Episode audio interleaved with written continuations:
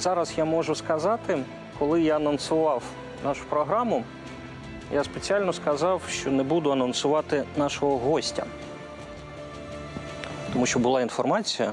ну, Давайте так, скоріше, це було таке журналістське побоювання, що саме ви можете не з'явитись у нас в студії. Ну, я мог улететь сегодня, в принципе, Так. в Варшаву, но остался. А тепер я можу представити, що у нас в студії Валерій Ципкало, білоруський діяч, білоруський опозиціонер, е, незареєстрований кандидат в президенти Білорусі. Якщо у нас у нас готова довідка на пані Ципкало, пана Ципкало, давайте послухаємо, щоб не переповідати. Так, давайте послухаємо. Валерій Цепкало, 55 років, білоруський державний діяч, дипломат, підприємець, кандидат юридичних наук в галузі міжнародного права. Дипломатичну кар'єру розпочав з посади співробітника посольства у Фінляндії. Після розпаду СРСР працював в білоруському МЗС. В 1994 році увійшов передвиборчий штаб наймолодшого кандидата на виборах Олександра Лукашенка. Після його перемоги був призначений першим заступником міністра закордонних справ. З 1997 по 2002 рік був надзвичайним і повноважним послом в Сполучених Штатах Америки і в Мексиці. Після закінчення дипломатичної кар'єри заснував парк високих технологій. За 12 років роботи Цепкало туди увійшло 164 компанії. У травні цього року Цепкало оголосив про своє висування на виборах президента Республіки Білорусь. Втім, в реєстрації йому відмовили з 160 тисяч підписних листів, поданих для реєстрації. ЦВК зарахувало лише 75 тисяч. Експерти називали Цепкало найбільш серйозним противником Лукашенка на виборах, що мав реальний шанс на перемогу. Наприкінці липня, через погрозу переслідування Валерій Цепкало разом з дітьми виїхав до Росії.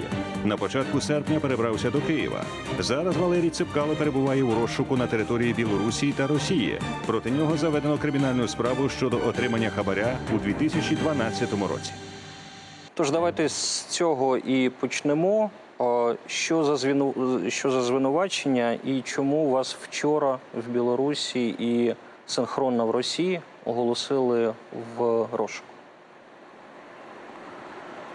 Ну, на самом деле Лукашенко говорил об этом достаточно давно. Как только я заявил о своих президентских амбициях, он сказал, что на меня имеется какой-то компромат. Тогда я сразу же сказал, если имеется какой-то компромат, публикуй. Я не хочу э, ничего скрывать. Если действительно э, что-то есть, о чем я не знаю, пожалуйста, публикуй. Ничего опубликовано не было. Через какое-то время было повторное обвинение меня в том, что я якобы имею отношение к каким-то там коррупционным делам, имеющие отношение к 2012 году, то есть 8 лет назад, я повторно попросил, чтобы эту информацию опубликовали. Опять ничего не было опубликовано. Но мне, тем не менее, еще до момента, когда мне было отказано в регистрации, поступил сигнал, что против меня возбуждено уголовное дело на основании какого-то заявления человека, который как раз относил это к 2012 году. То есть на основании просто слов одного человека, значит, получается, что они открыли в отношении меня уголовное дело. Автоматически это было передано в Россию, но, правда, с некоторым опозданием оно появилось и на сайте МВД Российской Федерации. А, щоб вас забрати з України і передати чи то в Білорусь, чи то в Росію, а, потрібні м, екстрадиційні документи. Чи відомо вам про те, що такі документи до України вже надійшли, чи невідомо? Не, я не думаю, что они дошли даже до России, потому что я не верю, что такие документы существуют в природе. То есть, э, наверное, даже если мы говорим о том, что э, Россия и Беларусь находятся в неких более тесных отношениях друг с другом и имеют общую данную, э, базу данных МВД, то у нас очень много было случаев таких, когда запросы, которые шли со стороны Беларуси, они не удовлетворялись Российской Федерацией по тем или иным причинам. Поэтому э, я думаю, что здесь, наверное, таких документов не существует в природе. И просто когда это было объявлено и заведено было уголовное дело, политически мотивированное, совершенно четко, то таких документов, я уверен, не существует. Зараз, наскільки я розумію, ну ви зрозуміло, ваша е, дружина, діти знаходяться в Києві. Правильно. Да.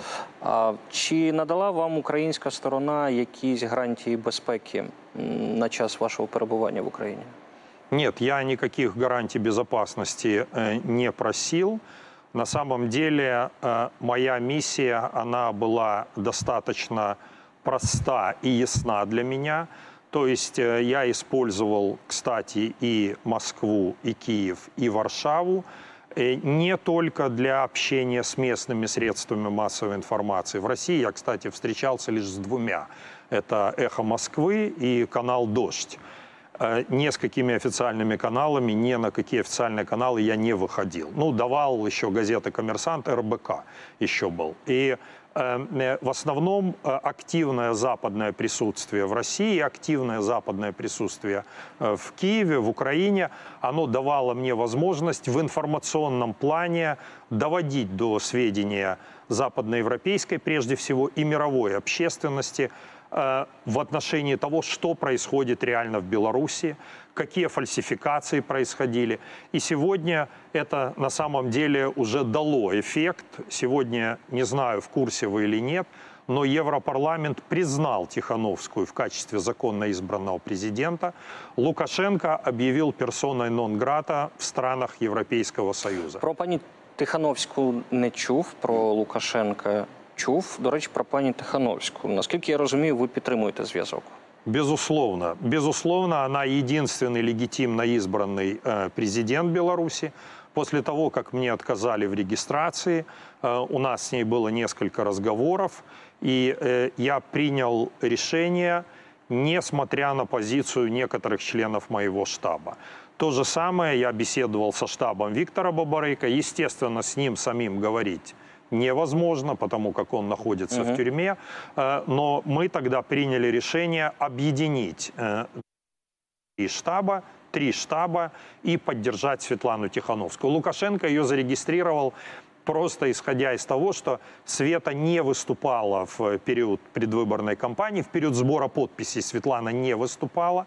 Она сделала какое-то интервью, в котором она сказала, что я как бы вообще не собиралась идти в президенты. Ну, про У меня нету никаких э, политических амбиций. Это на самом деле было так, она была искренне, и э, Лукашенко на это купился, если можно сказать. И он подумал, что ну кто будет голосовать за э, женщину, которая занималась э, воспитанием детей, которая заявляет об отсутствии у себя каких-то политических амбиций.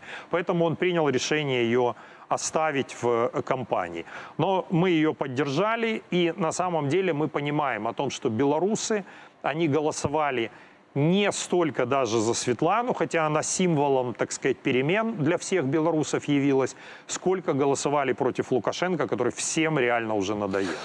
До речі, вам відомо про що говорили з Світланою Тихановською в Центральній виборчій комісії після того, після цієї розмови вона поїхала а, в е, Вільнюс, і от та відеозапис, той, той відеозапис, який вона е, зробила в Центральній виборчій комісії, ви говорили з нею про цей запис? Ви знаєте, що її мотивувало зробити і сказати те, що вона сказала? Нет.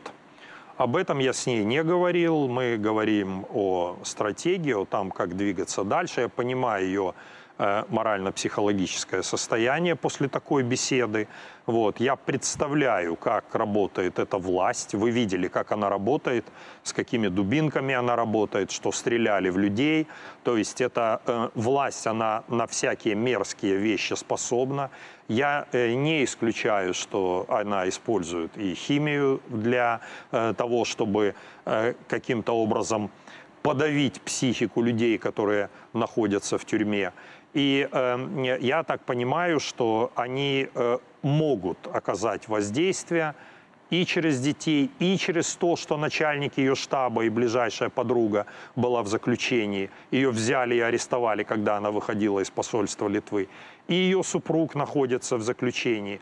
То есть, что они говорили, я не спрашивал и не буду спрашивать, если только Светлана сама не захочет это рассказать. Мне кажется, что это не этичный вопрос, э, но мы понимаем о том, что там был э, разговор с использованием самых низких и мерзких методов, к которым только и может прибегать Лукашенко. Ви заявили про створення фронту національного порятунку. В чому полягає його головна мета, які цілі?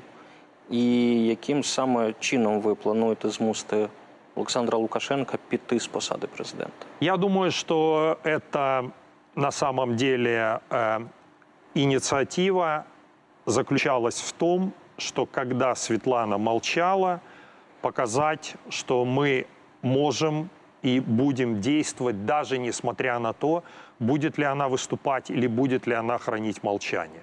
То есть необходимо было каким-то образом выдвигать эти инициативы, инициативы по сплачиванию всех тех политических сил, которые разделяют два главных принципа, в том числе и принципы э, Светланы и нашего объединенного штаба в период кампании. То есть это на самом деле лишь продолжение было объединения трех штабов.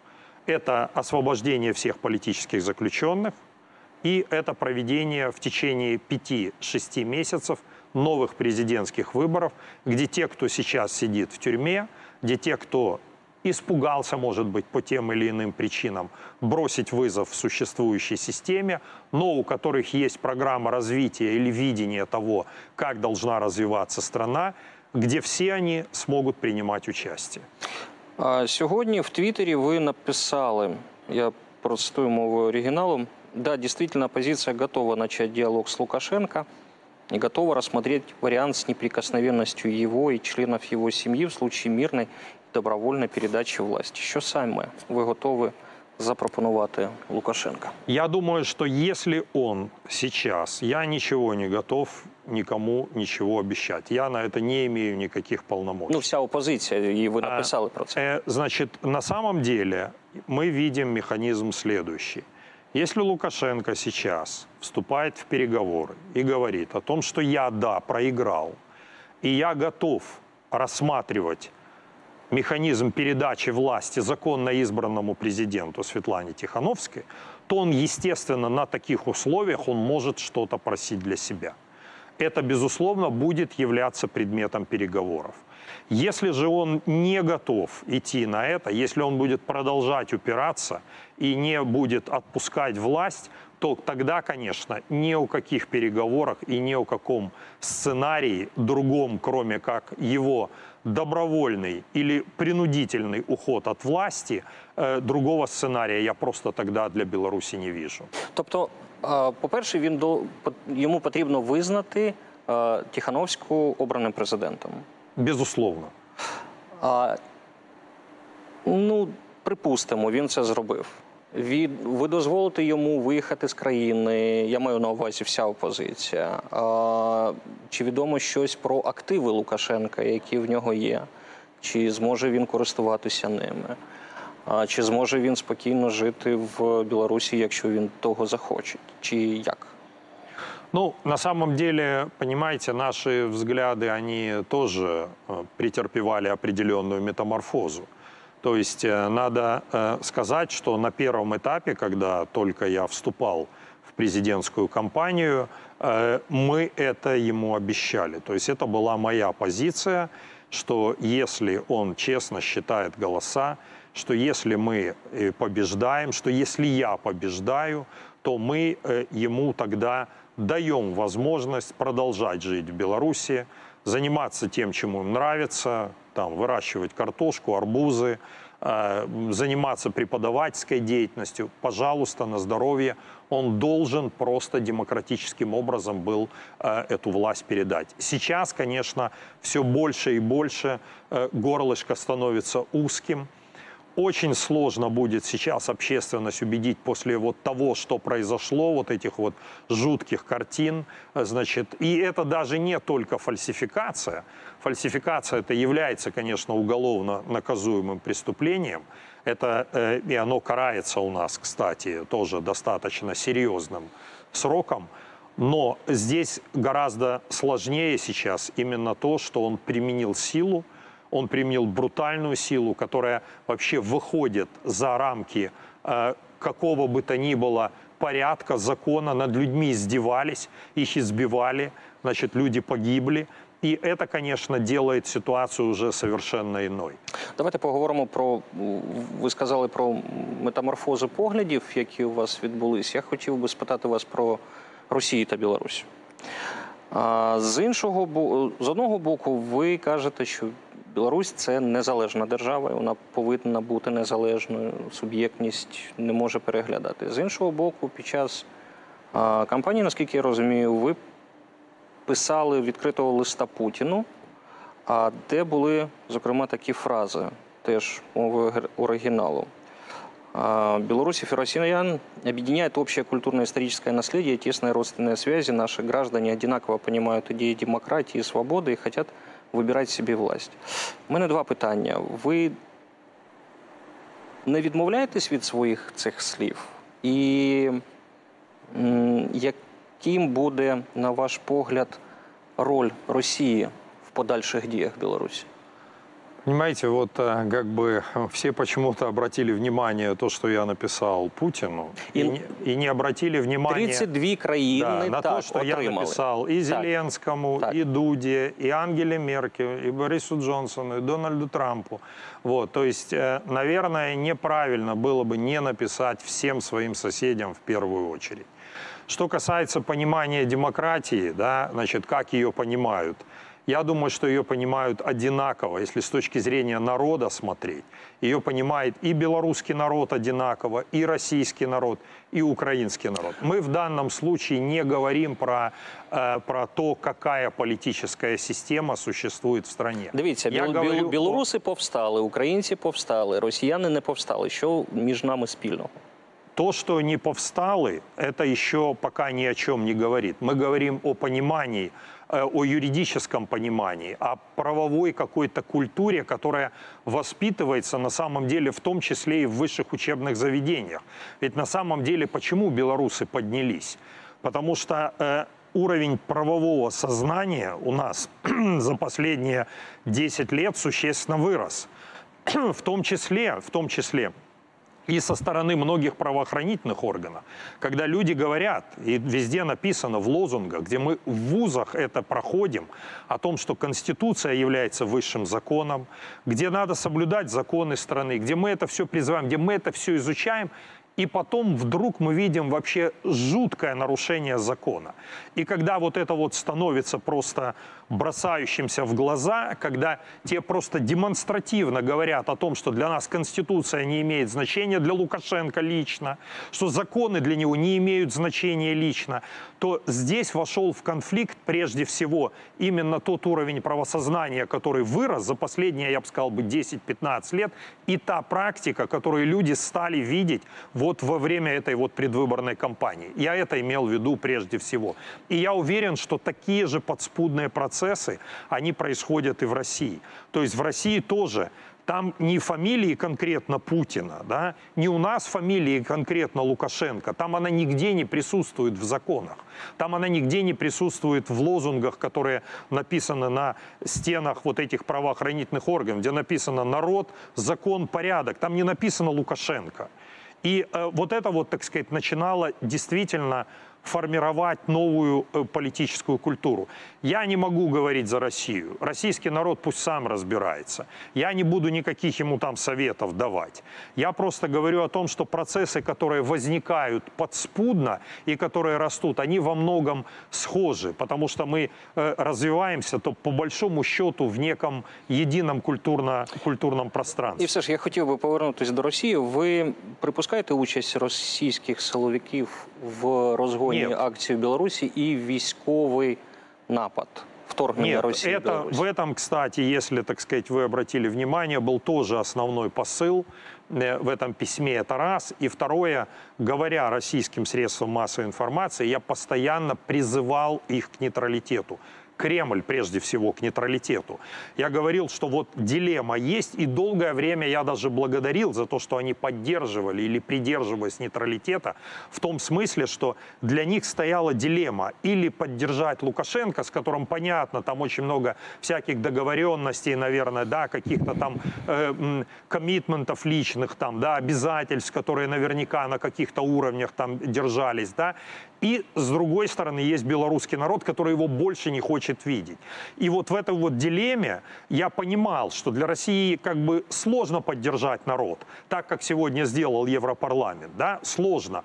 Но, по крайней мере, выдержать нейтралитет не только э, можно было, но и просто было необходимо. Сейчас возникают совершенно другие риски, и сейчас ситуация более непредсказуема, с моей точки зрения, для российско-белорусских отношений, чем то, что могло бы быть, если бы Россия хотя бы взяла пару дней паузы и посмотрела, как развивается ситуация в Беларуси. Если бы она посмотрела на эти брутальности, если бы она посмотрела на то, как народ вышел бороться за свои права, за независимость, то в этом бы случае, я думаю, что, может быть, они так бы себя и не повели. Но они этого не сделали. Ну, ви думаєте, Путін не бачив? Лукашенка навіть коли спілкувався з ним а, на вихідних, сказав, що він був здивований тим, наскільки Путін а, посвячений в події білоруські. Я говорю о том, что было признание его и поздравление ему шло одним из первых. Вот этого, так сказать, неправильно. То есть э, это то, что я призывал всех страны не делать. И э, это мы делали и повторным письмом. Не надо. Я и постоянно призывал и э, в это не вмешиваться, то есть требовать просто соблюдения законодательства. А сейчас, после того, как прошли выборы, значит, я прошу действительно и парламентариев, и руководство всех стран западных. Я понимаю, что Россию уже бессмысленно просить, потому что она свой выбор уже сделала, но э, руководство западноевропейских стран признать Тихановскую. И есть прецедент. Действительно, прецедент, мы знаем Венесуэлу, признание Гуайдо, которая сложила совершенно другую политическую конструкцию в этой стране и, по крайней мере, позволила начать диалог, вести диалог. э, Але де зараз Гуайдо? А, в мене два коротких питання. У нас, на жаль, не дуже багато часу. Ну, по-перше, чим може допомогти Україна зараз Білорусі? Украина, мне кажется, могла бы пойти, ну, наверное, может быть, я прошу невозможного, но Украина могла бы пойти также на признание э, Светланы Тихановской победительницей э, в данной президентской кампании. И это, собственно говоря, э, полностью поменяло бы архитектуру тех взаимоотношений, э, которые существуют у нас внутри Беларуси на самом деле сегодня между Лукашенко и оппозицией. Возможно, это бы дало шанс вернуться той же Светлане в Минск. Это бы дало бы шанс мне вернуться другим. Огромное количество людей сейчас находится э, в Киеве, огромное количество. Там, допустим, «Голос», да, это альтернативный подсчет голосов. Они всей командой находятся здесь. Честные люди, они находятся все в Вильнюсе. Честные люди – это тоже платформа по независимому подсчету голосов. Потому что их начали хватать. Их сразу же начали арестовывать, э, потому как они делали с точки зрения власти незаконную вещь, но они просто хотели показать реальную картину того, как проголосовала белорусская общественность. То есть это бы дало возможность вернуться большому количеству людей в Минск. Мы очень хотим вернуться, потому что я все-таки себя ощущаю белорусским политиком. Я чувствую, что э, я более-менее понимаю ожидания белорусов, и я хотел бы жить в этой стране, я хотел бы ей приносить все-таки какую-то пользу, но я не могу по той причине, что э, открывают фейковые дела и потом не смотрят на то, насколько это все обосновано. І останнє питання. Сьогодні Лукашенка м, під час е, візиту на мінський завод колесних тягачів, м, виступаючи перед робітниками, заявив наступне. Цику- Цитую: поки ви мене не вб'єте, інших виборів не буде. Ви припускаєте, що Лукашенка може повторити долю Чаушеску? Если он будет таким образом вести э, себя до конца, то э, Наверное, все-таки нет. Мне кажется, все-таки белорусы, э, если он даже там будет доводить до э, последнего как бы там человека, все-таки, мне кажется, белорусы не будут его рвать, как Муаммара Каддафи на кусочки, и не будут его расстреливать э, за один-два дня или как там за три часа Четыре. там За, за 4 за нет, четыре его, дня. его расстреляли, нет, его поймали за 4 Ну так. дня, а расстреляли его, там суд был там один час. Мне кажется, все-таки белорусы не такие, они захотят э, судить его, и э, судить это действительно очень важный момент будет, да, потому что это э, находится в нашей правовой культуре, где будут э, приглашаться свидетели, где будут полностью все факты его коррупционной деятельности э, э, ос- освещаться, где будут, так сказать, приглашены свидетельства в отношении уничтожения политической оппозиции. То есть там очень много появится людей, которые будут рассказывать, кто кому давал команды, вот, кто эти команды исполнял. Мы сможем, наконец-то, перезахоронить нормально тех людей, которые сегодня неизвестно где находятся, где неизвестно, где их тела. Это не по-христиански, их просто бросили куда-то, закопали или сожгли, или не знаю, что с ними сделали. То есть, по крайней мере, и родственники смогут перезахоронить, и весь белорусский народ сможет узнать вообще о всех э, как бы преступлениях этого режима. Это очень-очень важно. Судебный процесс – это очень-очень важно. Вот, когда человек, так сказать, вот, да, будет давать показания в отношении того, что он сделал. Дякую. Дякую глядачам. Нагадаю, Валерій Ципкало, білоруський опозиціонер, людина, яка е, намагалась балотувати на виборах президента Білорусі. Сподіваюсь, у вас буде ще така можливість. Сподіваюсь, ми ще з вами поспілкуємось. Дякую дуже, що знайшли час. Спасибо. Ще раз. Дякую.